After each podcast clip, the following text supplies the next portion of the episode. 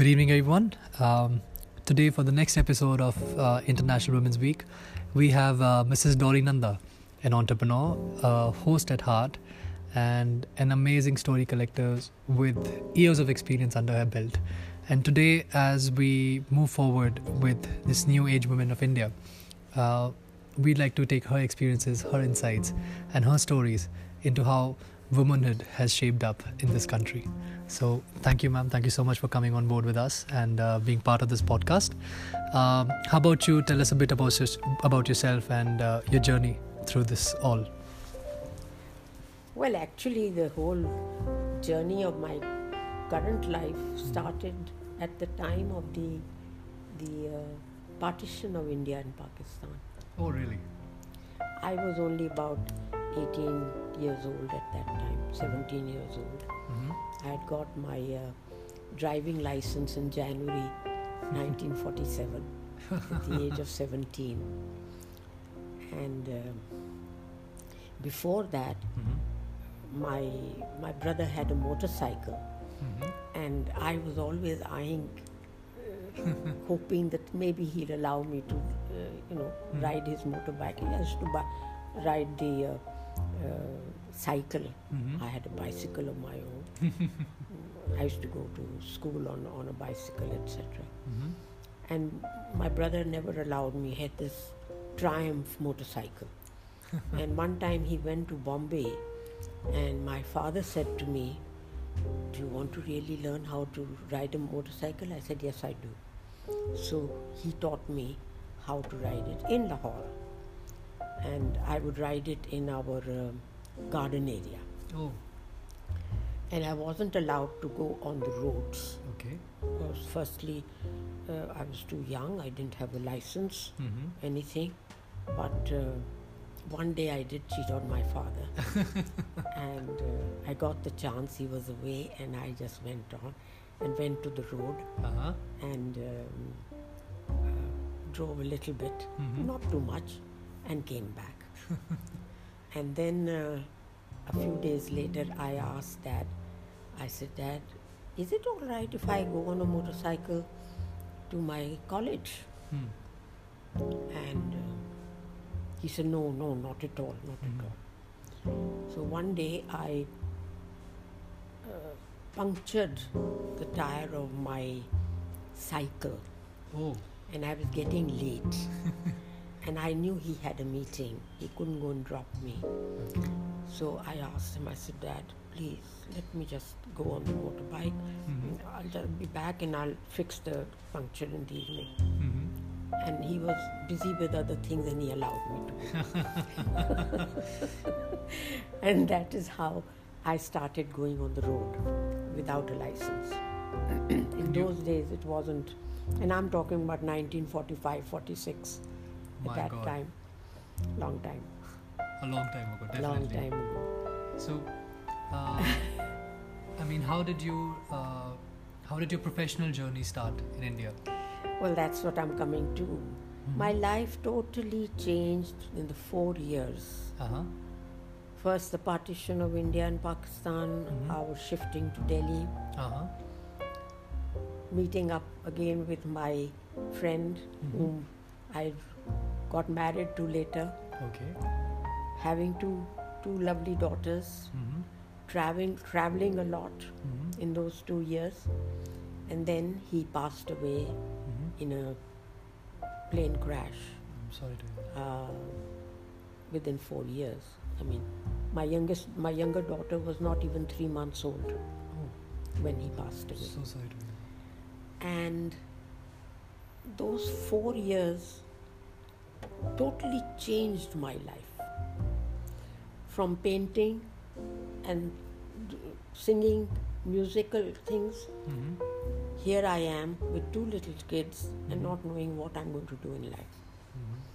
so my father-in-law and my mo- father called me one day had a meeting with me and said uh, beta who would you like to live with which side of the family you would like to live with both sides are willing to keep you Mm. And i said no i don't want to live with any one of you because we had my husband and i we had so many plans Mm-hmm. for our children Mm-hmm. And if he had been ali- ali- alive, uh, we would have had many more children. I mean, we used to laugh and said we should have a cricket team of our own children, which was Okay. fun. So I would like to stand on my own feet and bring up my daughters. That's beautiful. I had not, no, I had no education, nothing. Mm-hmm. Where are you going to? How are you going to do this? Mhm. I said, I have no idea. Mm-hmm. Something will happen. if the gods are on my side, something will happen. And uh, my husband's company, uh, Escorts Limited, Mm-hmm. The Uh, hospital escorts? beg your pardon, the hospital came in 1982. Oh, The company was started in 1946. wow. And uh, so his older brother Mm-hmm. took over the reins of the company. All right. And he asked me, when my father in law told him that this is what she said, that she'd Mhm. like to work, Mm-hmm. he asked me, he said, Why don't you come and work in the company? All right. Because uh, we don't even know the people that Mm. we are working with. Mm-hmm. And you had three years Mm-hmm. knowing all the ministers, all the everybody that you can think of. Mm-hmm. And uh, so I said, But what will I do? Mm-hmm. He said, You will, we'll find something to do.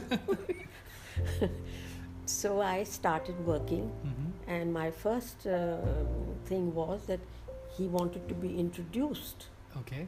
to the Indian uh, uh, people in the, in the government, etc. Mm-hmm. And the party was given by him, his wife, and my name on it. Okay. And I'm the one who was introducing him to all the ministers and all who came to the party. And you're mentioning this of which year? Oh, I'm talking about 1952, Oh my god. March 1952. You do remember the month as well. Yes, he, my husband passed away on 23rd, on, on 16th of March 1952. 1952. His birthday was on nine, 23rd of March, on the day that Shinya came Oh, first time. That's a lovely strange? coincidence. But I tell you, coincidences. My husband died on 16th of March. Mm-hmm. Many, many, many years later, my mother died on 16th of March. Oh.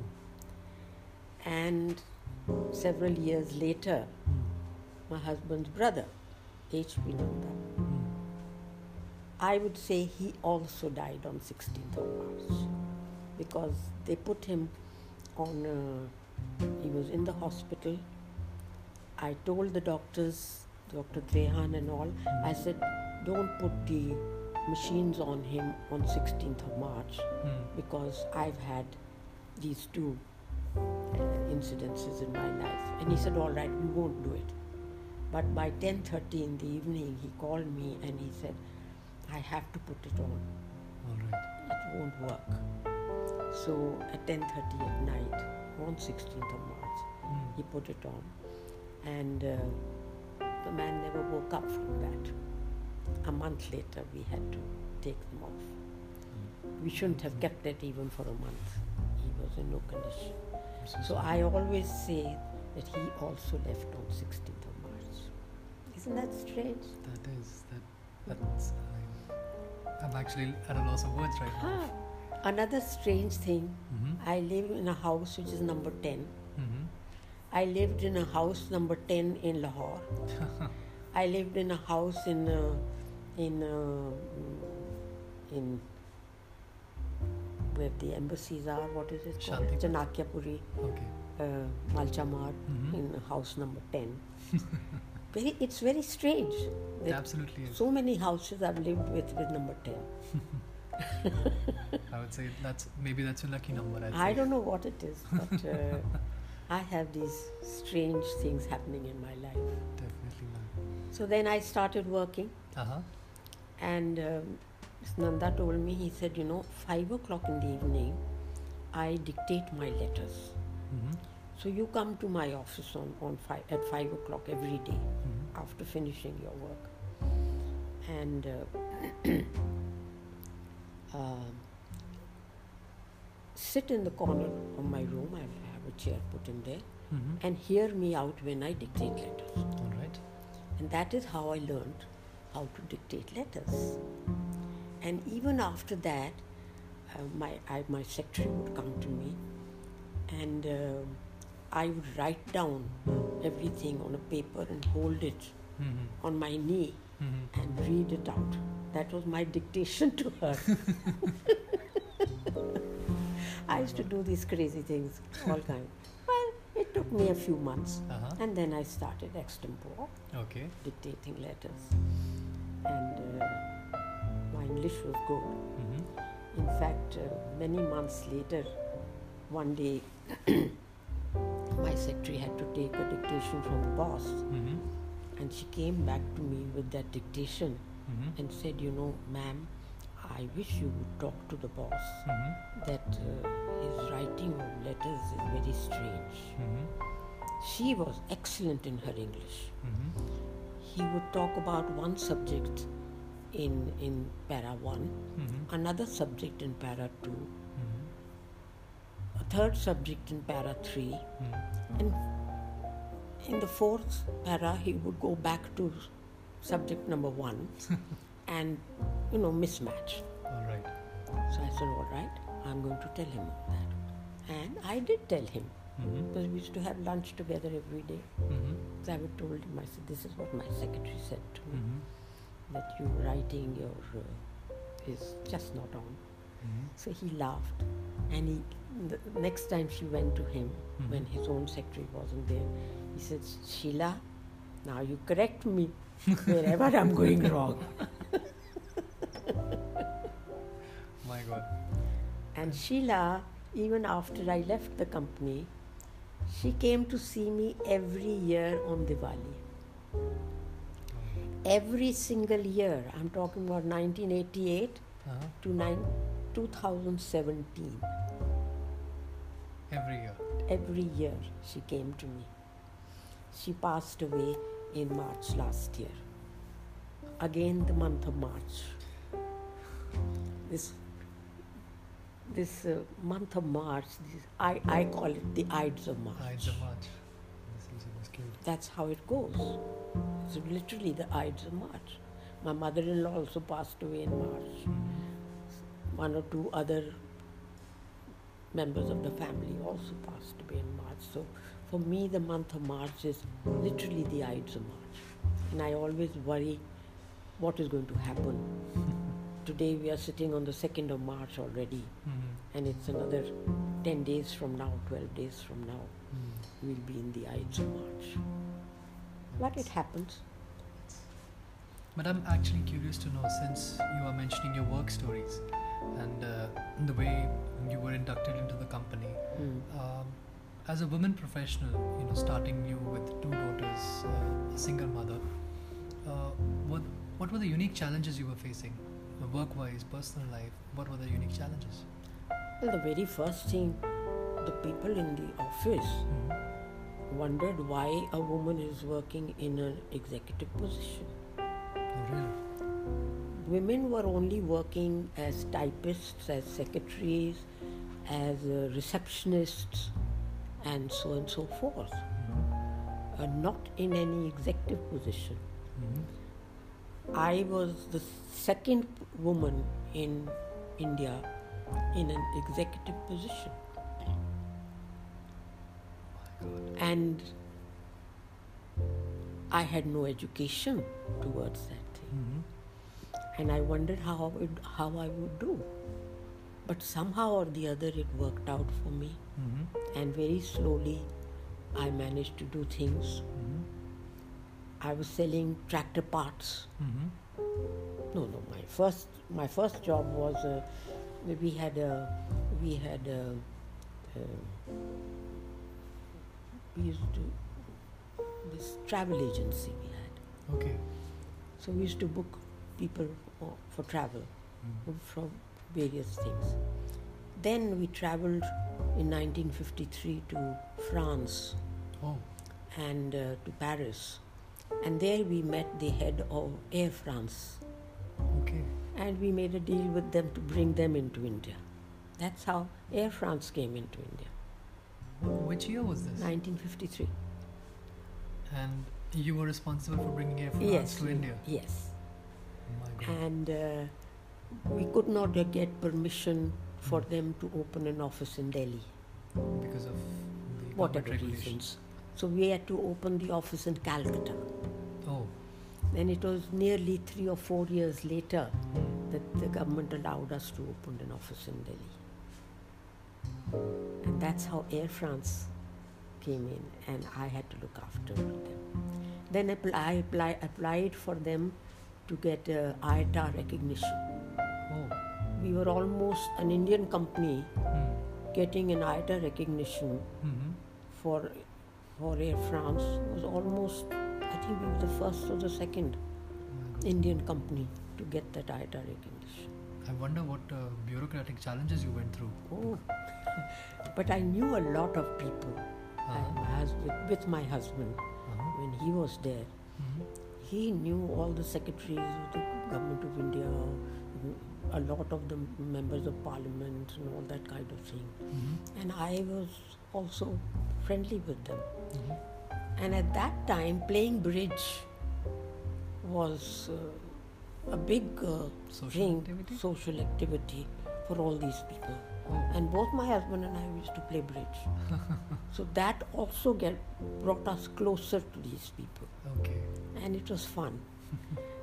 and in those days, they didn't need um, guards with them, Yes. so it was easy for us to Communicate. communicate with them, go out. When the when the festival of Holi came, Mhm. we could go to their homes and throw uh, colors on them. I mean, today is a different situation, Definitely. very different situation.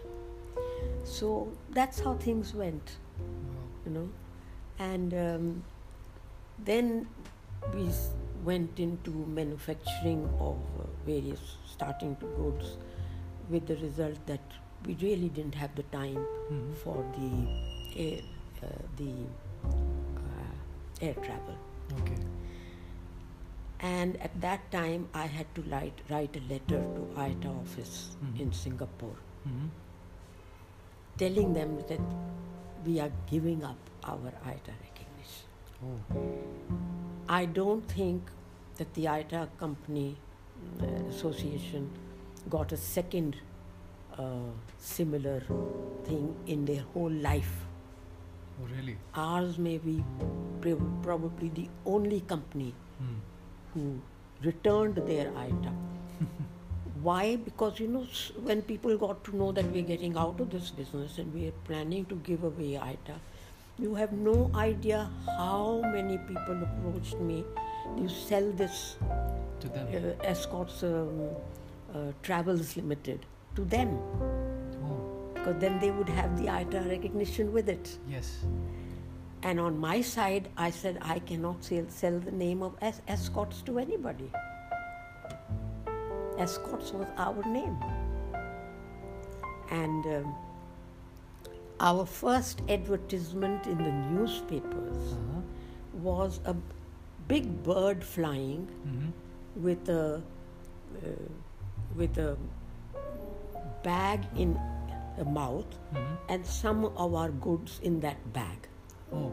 and it said that we escort the goods from the manufacturer to the users, to the Consumer. um, to the end buyer.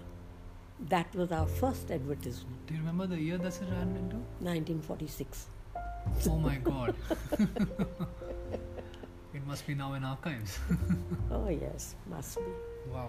So you know, So you're mentioning so many challenges that you faced while being a women professional in India. Uh, what were your moments of success? You know, the moments that you really held dear. you know, like within my own company, Mm-hmm. um, we had we we we turned it in different items were sold Mm-hmm. under different categories in the in the company Mm-hmm. like for instance my husband's brother also floated a new company Mhm. called with the same name of Escorts, Escorts A&M Limited, Okay. Agriculture and Machines Limited. All right. So when my husband passed away Mhm. and my brother-in-law took over the reins of the company, Mhm. He closed his own company Oh. and made an agricultural division Hmm. of Escorts Limited. Okay. Then when we went in to different manufacture different items Mhm. like the tractor came in Mhm. so we had a division separate division Mhm. and each of these divisions Mhm. had to run as a separate company within the com- within the main company Mhm. and show their own profit and loss etc Oh. you know Okay. and then at the time of the end of the year Mhm. they were all put together into the one balance sheet of the company but each division Mm. was responsible for their own profit and loss this is something which happens nowhere in the world now of course maybe it's happening Mhm. but we started this in 1952 we're talking about that far back I wonder what kind of accounting practices were there that time. so, as you're mentioning, uh, you know, giving each division the power to calculate and be Yes. operating independently yes independently is one of the triumphs that you. one of the times that we had Um, what else? Which other were close to your heart? Well, then they put me, I was selling tractor parts. Mhm. I shifted to, uh, once I closed this, uh, uh, the IATA thing, Mhm. uh, I was sent into the, the, the tractor side Okay. of the company. Mhm. And uh, um, my brother was head of that company. Oh. I mean, that division, Okay. the agriculture division. All right. So my brother-in-law said, "Why don't you go help them?" Mhm. I said, "All right." So I was selling motorcycle, motor, tractor parts, and another gentleman by the name of Madan Agarwal was sitting in the same room. Mhm. He was selling the tractors, Hmm. and we were in the same Business. same room. Okay. You know, we had our desks in the same room. All right. So we were able to. He was, of course, studied in America and all that kind of thing, and very well known. But we became such good friends Mhm. eventually, and um, uh, even today, I mean, if he were, he died um, a few years back, Mhm. but we were the best of friends. And uh, like for instance, he had a girlfriend, and um, they were going to get married. Uh-huh. And suddenly, he, Mr. Agarwal says to me one day, Oh, she's decided not to marry me because she thinks you are my girlfriend. so I telephoned her and I said, I said, Will you come and have dinner with me tonight at my house? Hmm. So she asked me who's coming. I said, "So Just you and me. And I told Agarwal, I said, She's coming at 8 o'clock. At quarter to 9, you walk in. Hmm. So he did that. So in that 15 minutes or 20 minutes that she was with me, I just told her, I said, I understand that you are- said no to Madan, Mhm. Madanji because you think that I'm his girlfriend. Let me Mhm. tell you, I'm not his girlfriend. we are friends. And in fact, it is very strange that Mr. Agarwal used to ask me, he says, You know, I have in my life never known a male and a female being such close friends as you and I are, and nothing more than that. Wow. You're not my girlfriend, I'm not your boyfriend as such. Mhm. But, but we are friends, and we are true friends. We can discuss any subject, anywhere, anyhow. That's one of a triumph. That was one of my triumphs. So I told her, I said, "Mm, uh, what was her name? Good is the second one. So, any. So um, I told her, I said, you please marry him.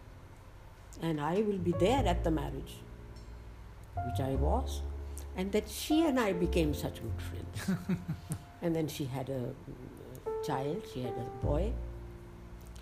And one day she had invited us for dinner, and uh, you know, those days, the dalda ghee Yeah, yeah, yeah. used to come in these 15 kg Big jars. big uh, steel cans, and it had a little thing on top, Mhm. which had to be opened by putting some coal on it, Okay. burning coal on it. Mhm. And she was opening the thing for the dinner tonight, and it burst on her, Oh my god. and she died four days later, leaving a three year old kid. And then Madan would leave the child with me because he was going out somewhere, whatever, for months and months. And I was always looking for another girl for him. He can't, he can't live his life this way with that little child. Because I knew his parents also Mhm. and all that sort of thing. So finally, I had a, a receptionist in my office Mhm. who was a faraway re- relative also.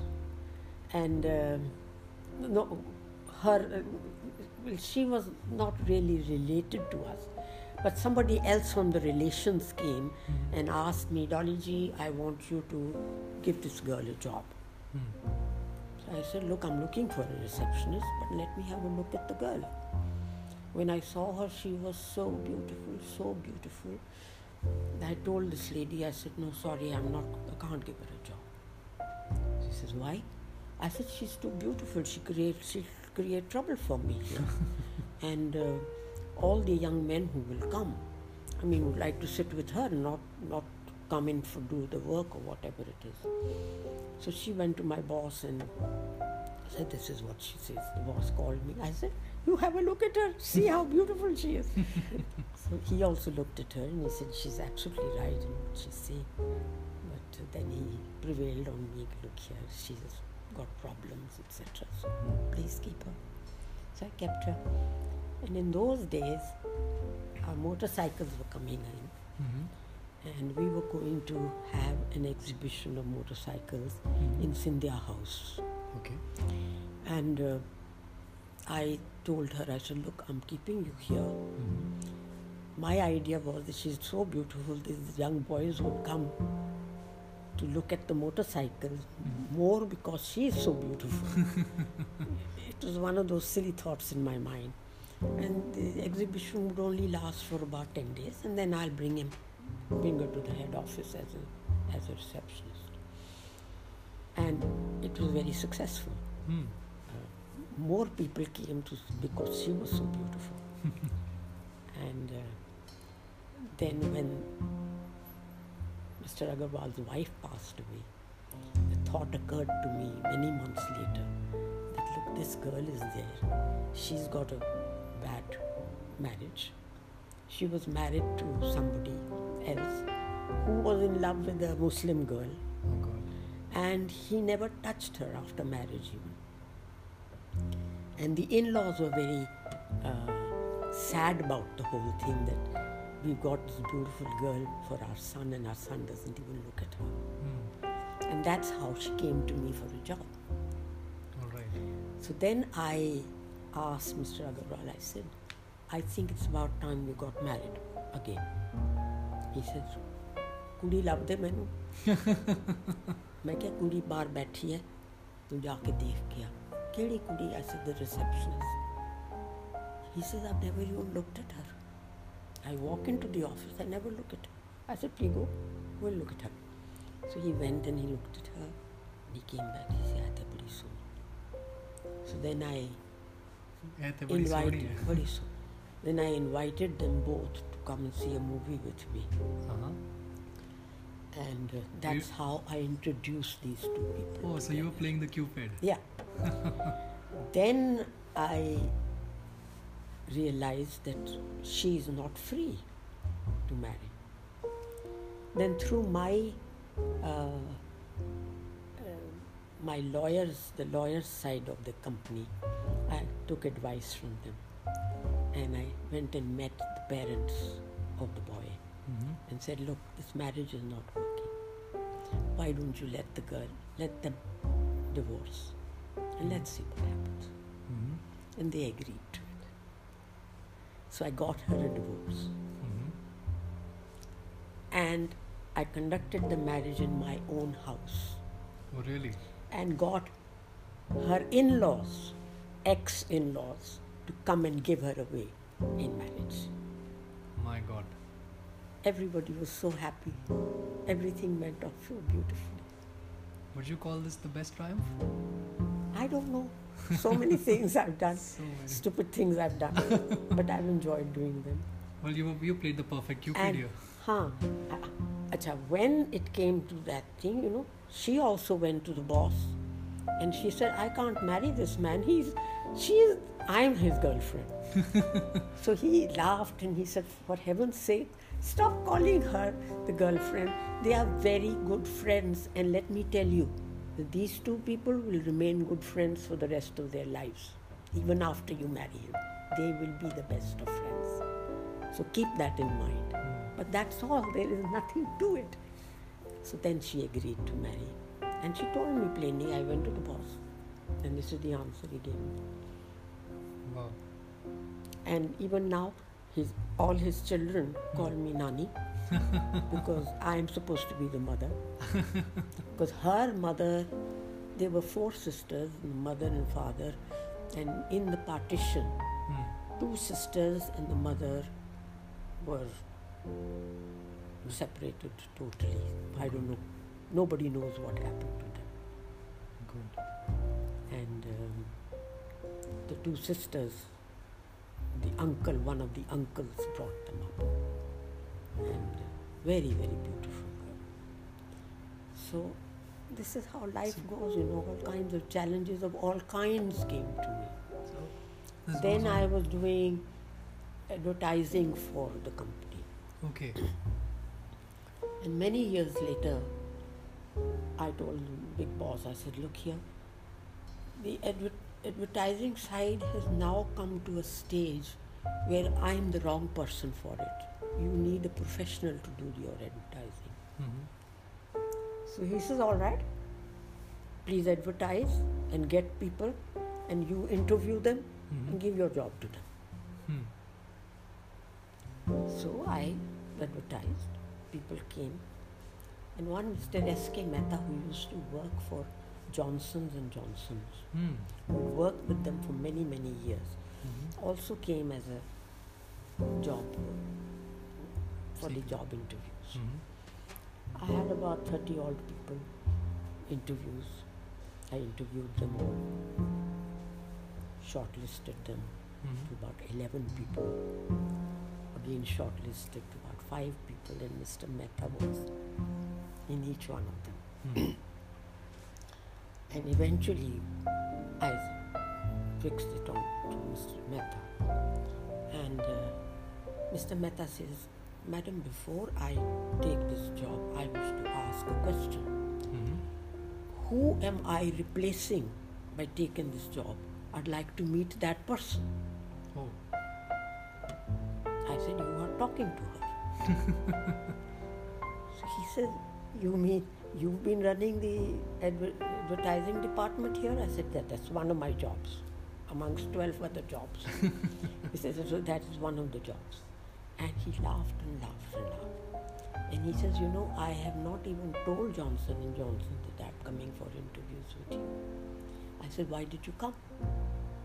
He says, My friends, some of my friends took a bet with me that I will never change a job in my life. I'd worked for Johnson Johnson for 11 years already. Oh. And I'm, you know, laughing and Mhm. things that I will never change a job. And this, when this advertisement came out, Mhm. and he said, This lady is advertised, go and meet her. we, we dare you to go and be Interview. interviewed. And that is how I've been coming to the interviews. And now you've chosen me for this job. I have to inform Johnson Johnson that I'm going to leave them and come to another job. Uh-huh. He says, For the last three nights, I've been toying with my should I, should I not, should I, should I not, Mhm. should I stay with them or got a new job, go to And I've decided to come to you. Wow. I have had such strange, strange episodes in my life. Goes on to prove that your stories, I mean, the way you are, you are a host at heart. I am. I am what I am. That's the end of it. I mean, I mean, wow, these stories have left me speechless. Um,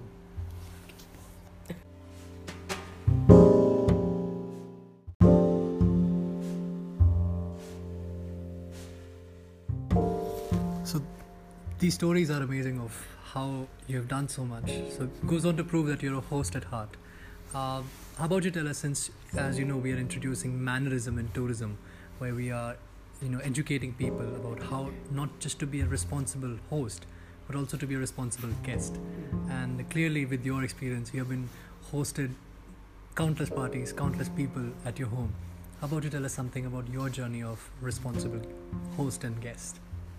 You know, uh, as a little girl, I always admired my parents as to how wonderful they were with guests. Mhm. It was amazing. I mean, in our house in Lahore, the dining room had a table of 24 people.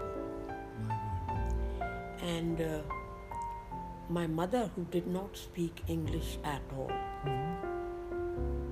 but was fantastic in hosting people. It was amazing. She taught me how to eat with a fork and knife. She taught me how to lay the table when guests were coming. She taught the bearers in the house how to serve. Oh, And one day she told me, she said, Dolly, I want you to learn how to serve at a table. So when 24 people are sitting at a table, you have to have minimum of two servers. One starting at one end and going right and thing, and the other starting at the other end going right and going that way. Mhm. And when you learn how to serve, the bearer will look at you and he'll do exactly what you're doing. He will also learn the same thing. So that's how I learned how to lay a table. When guests come, what to say to them, how to serve them, Mhm. etc. That was my the beginning of learning how to look after a guest Mhm. at the age of eight years of age, My God. eight and nine years of age. That's where I started. And I learnt. And I would look at my mother. I was the youngest in the house. Mhm. My older sister was 14 years older than me. Mhm. The next one was 12 years older.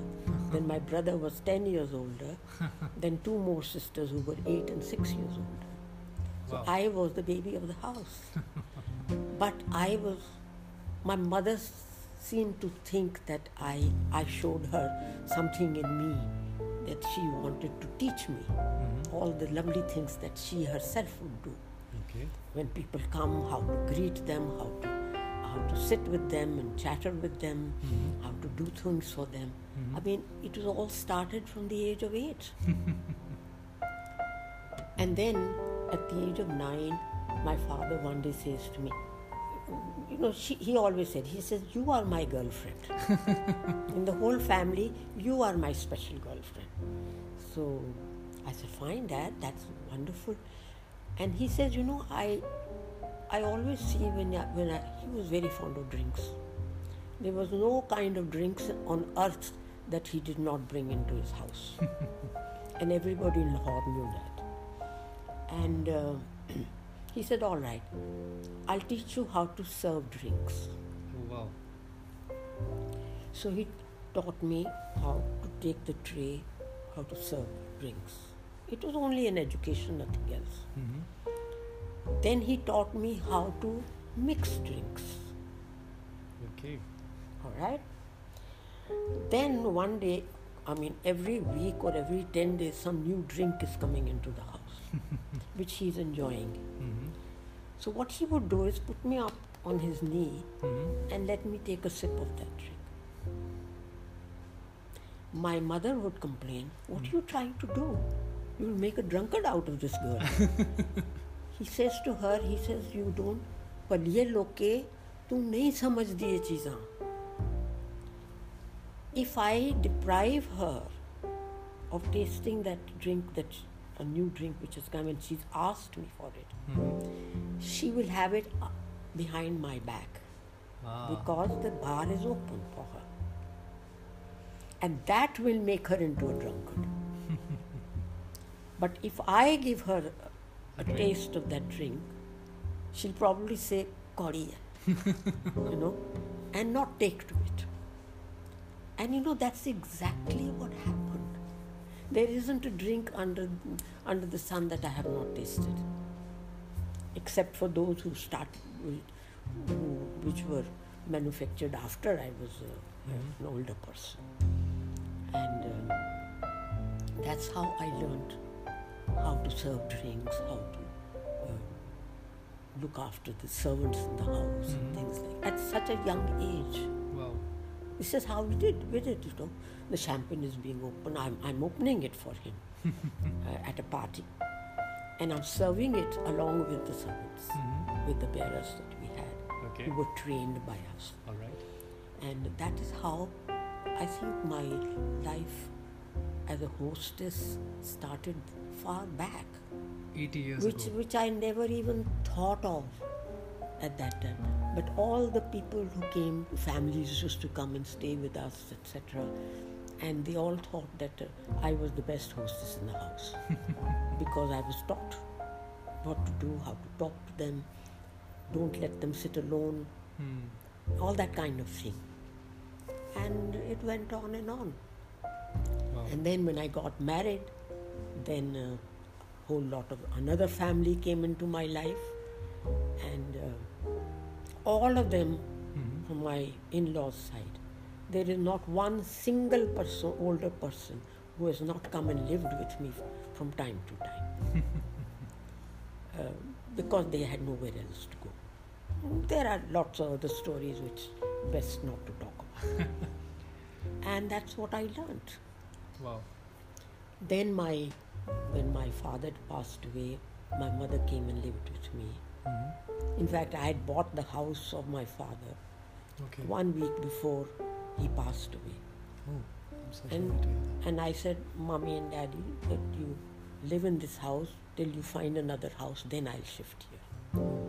That was opposite the Rajdoot Hotel, that house.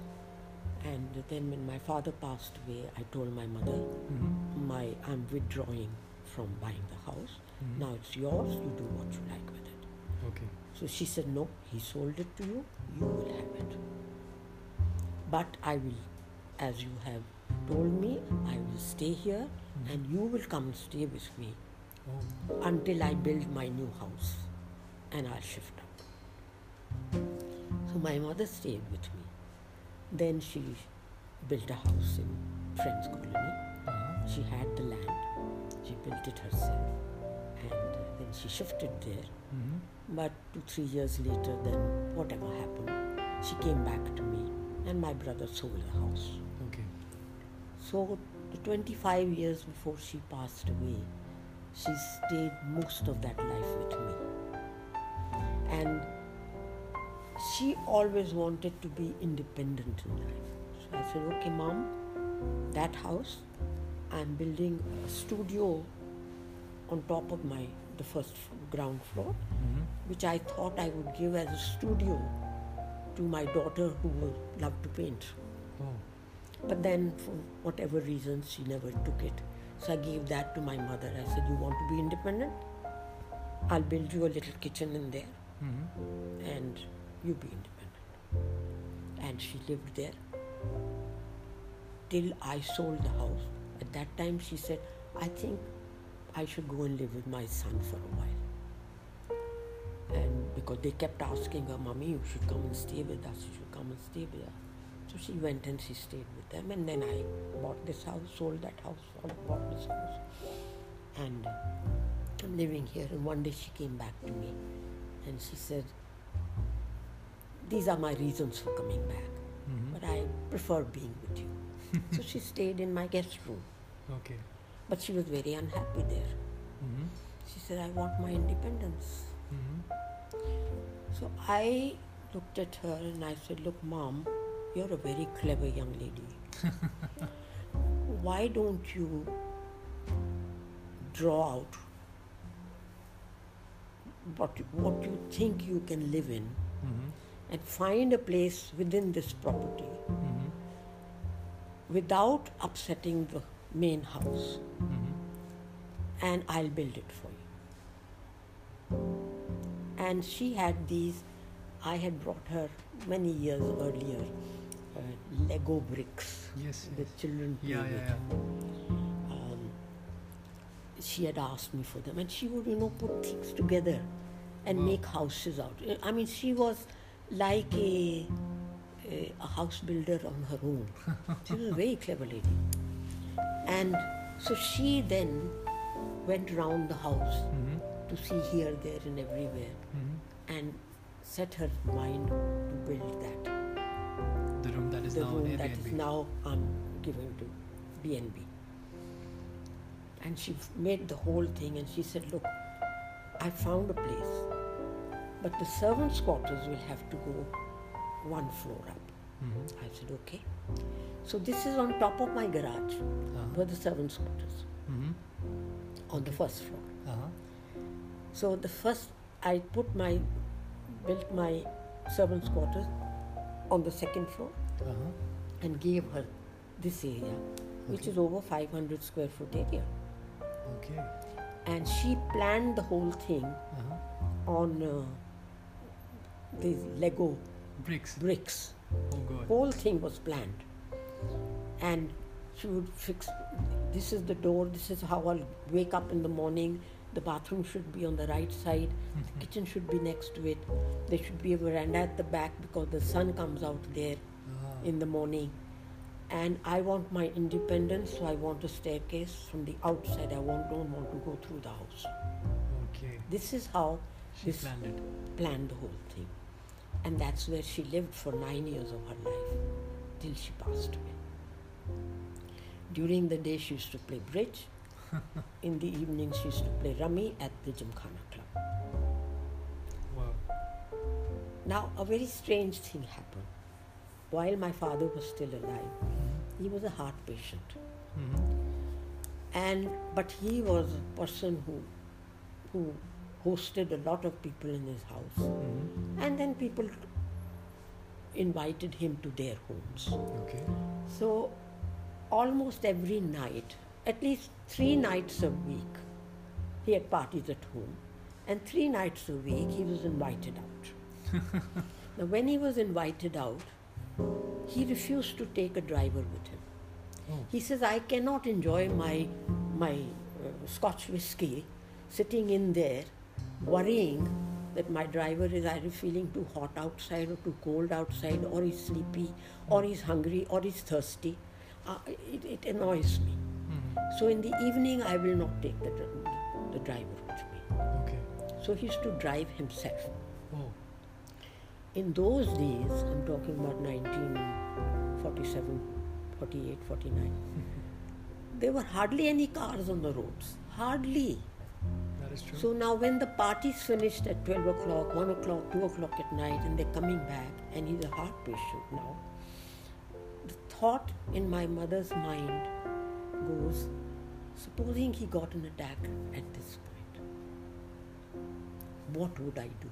There is no other car coming and going, Mhm. there's no telephone with me, Mhm. nothing. What will I do? I don't know how to drive.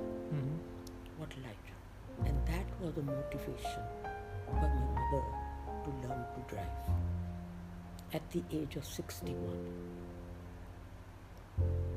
So the the drive of being independent runs in the family. It I'd runs say. in the family. so next morning, uh, she was there was a bus going in front of her, and there was an ad, an ad at the back, back of the bus um, that they, they teach Mahinder, Mahinder uh, car car driving driving te- uh, School. school or something, whatever it was. hmm And the name was very good because my brother's name was also Mohinder. Oh. So it, rem- it rem- reminded her Uh-huh. I can read this name and I will ring up these people. At that time, they were living in New Friends Colony. Oh. And uh, she rang up this Mohinder mm, driving school hmm and said that I want you to send me somebody hmm who will teach me how to drive. hmm So they said, Yes, ma'am, we will send the car and the driver. Hmm So he says, I'm giving you my home address, but Mhm. the driver is not to come to my house. Okay. He will come one road before the house, Okay. and I will walk there, and he will teach me how to drive. So he, she started getting up at six o'clock in the morning, hmm and a few days later, you know, all the sisters and brothers, we said, Mom, where do you go in the morning? she says, You know, I'm putting on a little bit of weight, so I thought I'll take a walk in the morning. so I've, I've decided that for six weeks I'm going to walk every morning. And she'll go alone Uh-huh. to the other next road. Ah. The driver would be waiting there. She would Take the car. take the car, learn how to drive. Six weeks later, he took her to the mm, driving authorities, Uh-huh. got a license for her, Uh-huh. etc. Everything. And and you know this Mahinder chap, he told my mother, he said, Gee, we don't open till he my mother said you he has to the driver has to come at about seven o'clock in the morning. hmm So he laughed and he said, Madam, we don't open till 10 o'clock. so she said, Look, I'll pay him double the amount, Oh. but he must come at 7 o'clock in the morning. This is how. She's a very thing- clever lady, Very say. clever. This is how it went. And she learned to drive and she got her license. now, she didn't tell anybody that she'd got her license. It was uh, my father's birthday in August, August 28th, I remember, and the family get together, etc. And it was a pact between husband and wife that whatever gift they had to give hmm to each other was kept under the pillowcase of the bed Oh. and opened at 12 o'clock at night. so, whatever gift she gave him, she put her license under that gift Oh. and wrapped it and put it under his pillow. So, at night after the party, when uh, they went to their room hmm and the gift was open and this this license fell down, he picked it up and he looked at it and he looks at her dices, Loki, so she told him that I've learned to drive. अच्छा सवेर दियां वॉक्स ने ना ए ओ वालियां ने से हाँ जी ओ वालियां ने and he rang us all up. Oh, he rang me up in the morning at about 1:30 in the morning. तेरी माँ तो ड्राइवर बन गई है you you know this kind of thing. So the hosting the the being for the family, being for the guest. huh This is an innate trait that is not just in your family, but was It's- I'd say you learn it's from my mother's side actually she was fantastic so was my father So being this host, uh, since you know, I mean, you've hosted so many people. Now you've obviously hosted an Airbnb. Hmm. Um, what would you say is you know being a responsible guest is? Well, um, I see to it when I go to somebody's home. Mm-hmm. Number one, I go prepared with my, everything that I need. Mm-hmm. I don't want to be asking, oh, could you lend me a brush? Mm-hmm. And things like that. I must carry all my things with me. Mm-hmm. The only thing I expect from my host is to give me a towel, Mm-hmm. large towel for a bath, and a small towel for a hand Mm-hmm. cleaning. And I see to it in my host's uh, house how in my room things are lying. Okay. And I make a mental picture in my mind. This is how they're lying. I may want to shift them a little bit to put my things, which Mhm. I will do. Mm-hmm. But the day I will leave, I close my eyes and see the original way the things are lying, and I must put them back the way Mm-hmm. my host wants it's it's something I have done almost all my life. Being respectful for the place. That uh, the host. As a, as a, as a guest, mm-hmm. uh, you, don't want your uh, host to later say, "La, maji thera kiso रखी से you know, kind of thing. That's and everything must be counted and put back where where it belongs. Wow. This is important to me. I expect that when people come to stay with me, that they will also look at things. They don't look. Mhm. Let me tell you. I mean, little things like I play cards. Mhm. I'm playing cards almost every day, Mhm. and uh, the girls who are playing with me, ladies who are playing with me, are playing with me. They will never put their cards correctly, so Oh. everybody can reach them. You know, they shuffle the cards Mhm. they distribute the cards and when they put the cards down on the row uh, the, the pack in the middle they'll book it this way they'll book it that way Mhm. i've been playing with them for years and years and i have been trying to teach them for years and years that you girls never put your cards right that everybody can reach it almost every game that i play i've been playing today also. I shift those cards to put them in a way that everybody can reach them. Nobody has to ask For it. for it. This is a it's, it's, it's, part of my life. It's in your every being that you I- always notice yes. things for the others. Absolutely. That I will never let uh, anybody think that I've done something wrong. Mm. I don't want to upset their way of living. Mm. I go and live with them for two days or three days. Mhm. I, I make sure that uh, I invite my hosts Mhm. for one meal outside. Mhm. I will take them out. Mhm. I do that all the time. All right. My guests come here from BNB. Mhm. I invite them for one day to come and have a meal with me. So sweet of you. I mean, my Italian guests have come right now, Mhm. and I met them day before. I mean, they were they sent me a message that our plane lands at two thirty in the morning. Mhm. Then where do we go? What do we do? So I gave them my telephone number. Mhm. I said, look, I don't sleep till very wee hours of the morning. Mhm. You can call me. It doesn't matter. Oh. But please, this is my address. This is how you reach my house. Mhm. And let me know what time you're. When you land at the airport, just give me a ring. Mhm. This is my number, and I will make sure that the guard in, at my in my Please. house is ready to receive you and put you in your room. Okay. And in the room, uh, one light will be on. And I make sure when my guests, I, I don't give them breakfast or lunch or dinner. Mhm. They're supposed to cook their own. Mhm. But I make sure there's half a bread, Mhm. uh, depending upon how many people are coming. Um, like two people are coming, I put six eggs. Mhm. One is coming, I'll put three eggs. Oh. Um, coffee, Mhm. um, tea, Mhm. green tea, a little bit of sugar, a Mhm. little bit of uh, milk, a little bit of butter, uh, and on the main table there will always be some fruit. Wow. For all my guests, whether they come for one day or they come for 10 days. That's my beginning of the hosting. You I make sure of these things. that's you being considerate at every every single one. And there is a piece of soap on the uh, in the in the shower area and a small piece of soap in the Decent. basin area.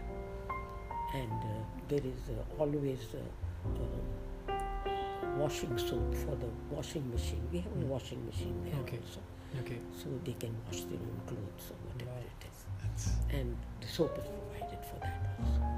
that's I make sure that these things are all there and everything is done properly. That's that's that's amazing. That's really amazing.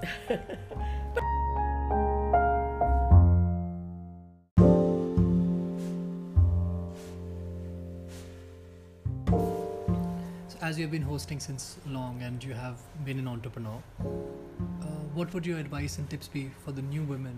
Uh, I mean, new age women, you know, who are entering the world of entrepreneurship and work and uh, being a professional? You know, um, I would say that I have lived half my life in India and half my life in America. For the last 23 years, I go to America. I have one daughter there, one daughter here. Mm-hmm. They're both entitled to six months of my time. Oh, And uh, since both of them are working ladies Mhm. and can't find time to come to me, I go to them. okay. The one who lives here lives with me in my house, Mm-hmm. and the one who lives in America, I go to her in end of April Mm-hmm. for about four and a half to five months. Okay. I'm there. I come back in September. So it's like two homes Mhm. for me. I feel even for one day, I don't feel that I'm going to another place. Mm-hmm. Here, I have six servants in the house Mm-hmm. who do all my work. There, I have nobody. I have to do it myself. Mm-hmm. But the very first morning that I wake up, I will automatically make the bed. it's just one of those things because she gets up early, Mhm. goes to work. I get up later, and I'll just wake up. I'll just wash my face, come back, make the bed, and then go and get ready. Now, I have learned a lot of things from going there, their kind of life, and this kind of life. Mm-hmm. I find that the ladies in the India are very spoiled, Oh, really? very spoiled. They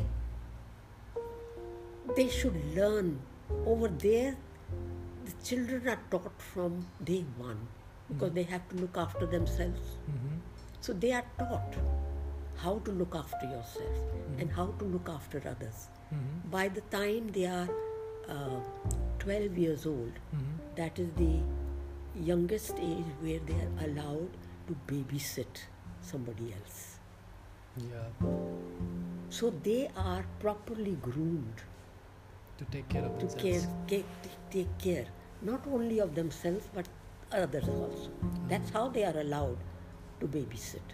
Mm. I know that from my own experience. My grandson, Mhm. the day he was 12 years old, my mother, my daughter said to him, "You know, you could babysit now. You know, the government allows you to do that." So he said, "But where will I babysit?" He said, "Our uh, guests, our our neighbors are here. They have little children.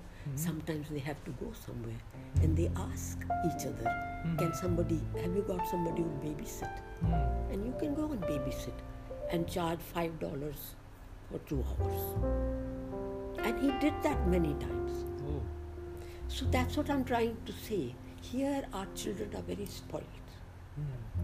They don't know, they'll eat their food, they'll leave the plate for the servant to come and take it away. Not in the villages. The village girls are very bright. Mm. It's, it's the middle class and the top class people Mm-hmm. where they learn they need to learn a lot of things and their mothers could teach them if they felt like teaching them they spoil them Mm. now you tell me today i find that our indian boys in america Mm. when you talk to them of, marriage, they say we'd like to marry an Indian girl who's been brought up in America because they've had so many experiences there. Their brothers may have had that experience, their sisters may have had that experience, that they married girls from girls or boys from India itself. So hmm. when they go there, they're so spoiled that, they, can't, take- cope with all that, Oh. you know. And they should be taught. And is that what you're referring to? That That is what I'm trying to get to. that they are being spoiled They are being spoiled here. what troubles them when they enter the Yes. professional arena. Yes. And where will they go? And there are not enough professions for girls in India. Mm-hmm. There are a lot more from what they used to be. Mm-hmm. Because when I became a pilot, Mhm. my my um, in 1955, Mm-hmm. uh, the man who was teaching me said, "You know, you are one of the best pilots that I have come across, and I'd like you to do a second course commercial course. Mm. And my answer, my uh, question to him is if you can promise me a job as a commercial pilot after I completed that, I'll gladly do it. And he said, Give me three days. And three days later, he called me and he said, You are right. Nowhere in the world is there a, a lady pilot. Nowhere in the world I have checked up everywhere. Oh my God. And it was almost 18 years later Mhm. that you heard about a lady pilot coming in. So, you know, I couldn't have done anything. That's why I left it and came back to my regular job.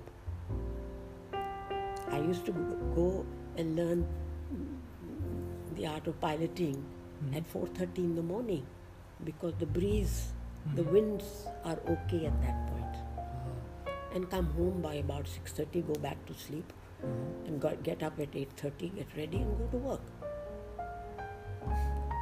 Wow. So you see, you anything that you do in life. I was also, according to my family, I was a spoiled girl. But this sudden, this Pakistan-India change Mhm. suddenly brought something else in my mind. Mhm. And um, I was a total total meat eater, no vegetables at all. Dal khandi sam, aloo khandi sam, but uh, meat and meat, meat, fish, chicken, etc. And one day my mother was cooking, and tears were coming from her eyes, and I went to her. We were living a little miani here, Mhm. on top of Chicago radio दुकान थी Mhm. उसके ऊपर and I said mama please don't cry these days will change i was 17 years old at that time and she said nahi beta i'm not crying because of the partition and uh, i asked her then why are you crying she said you know i went to the market to buy some things for dinner tonight and i couldn't find any non-veg item not even eggs Oh. and uh, so I am I'm crying because I'm wondering what you will eat. And I couldn't find dal which you like. Mm. so I'm wondering what you're going to eat. And I said okay mama whatever you are cooking I will eat it today. She was making gobi. Indian style gobi. And that's the first time I had eaten gobi that night. And I've loved it ever since. And that changed me totally Of being ready and seeing my father and my mother who were such posh people living in posh life and everything suddenly coming down to this we are living in one tiny little miani on Mm. top of a shop Mm. and um, she's doing her own cooking and her own everything Mm. after having six, 16 servants in the house and all you know kind of thing it changed me overnight Mm. that what have I come to? And I must see to it that my parents don't worry about me. That was the first thought in my mind. Not I should be a help to them and not a botheration to them. the drive of being independent. Being And that is where my independence started. My independence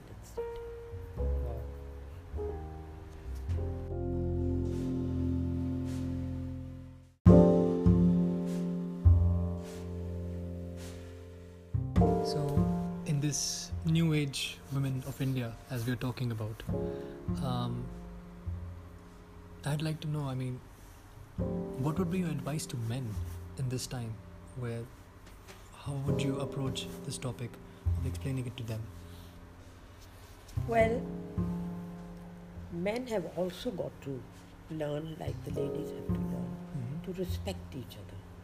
Mm-hmm. In India, men do. I find that men don't respect the women as much as they are. They should be respected. I agree. You see, both have their own things to do. The husband provides everything to the family, Mm-hmm. goes out to work and everything. The woman runs the whole house as a home Mhm.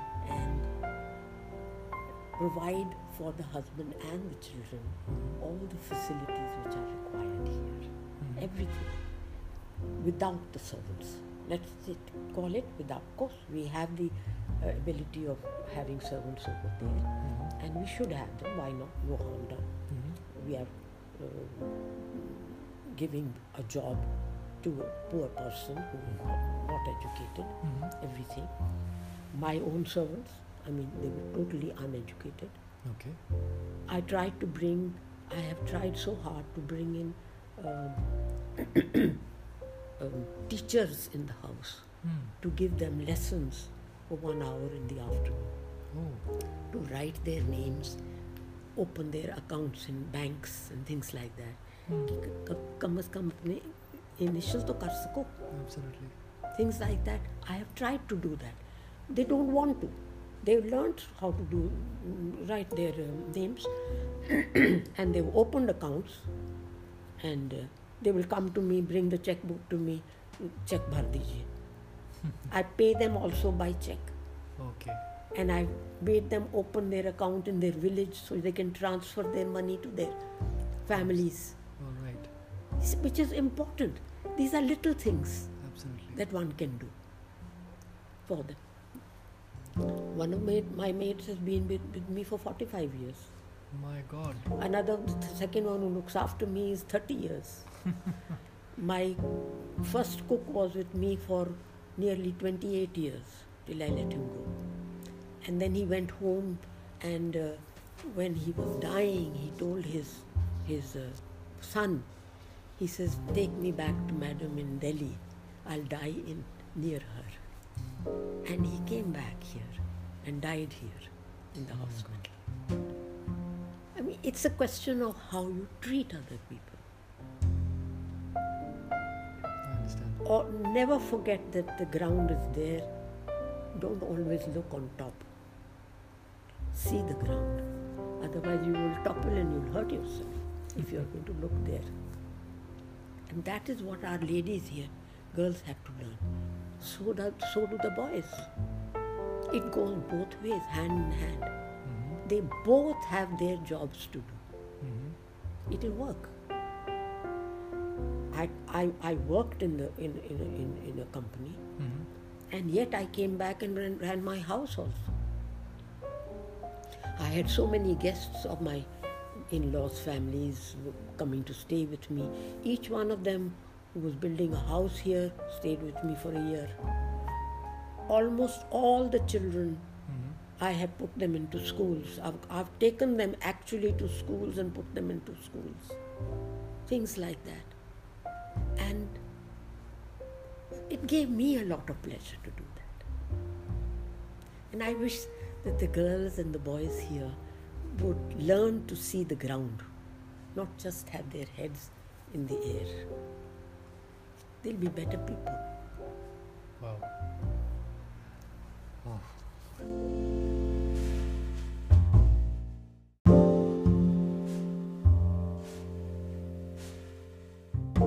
And uh, well, that was Mrs. Dolly Nanda, uh, a host at heart, an entrepreneur, and a woman beyond the words amazing.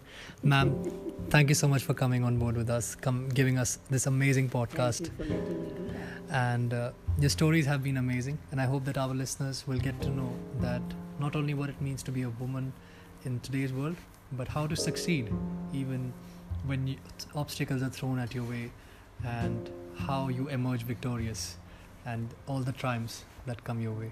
Is that right? I hope. Thank you. Thank you so much for thank you ma'am. Thank you so much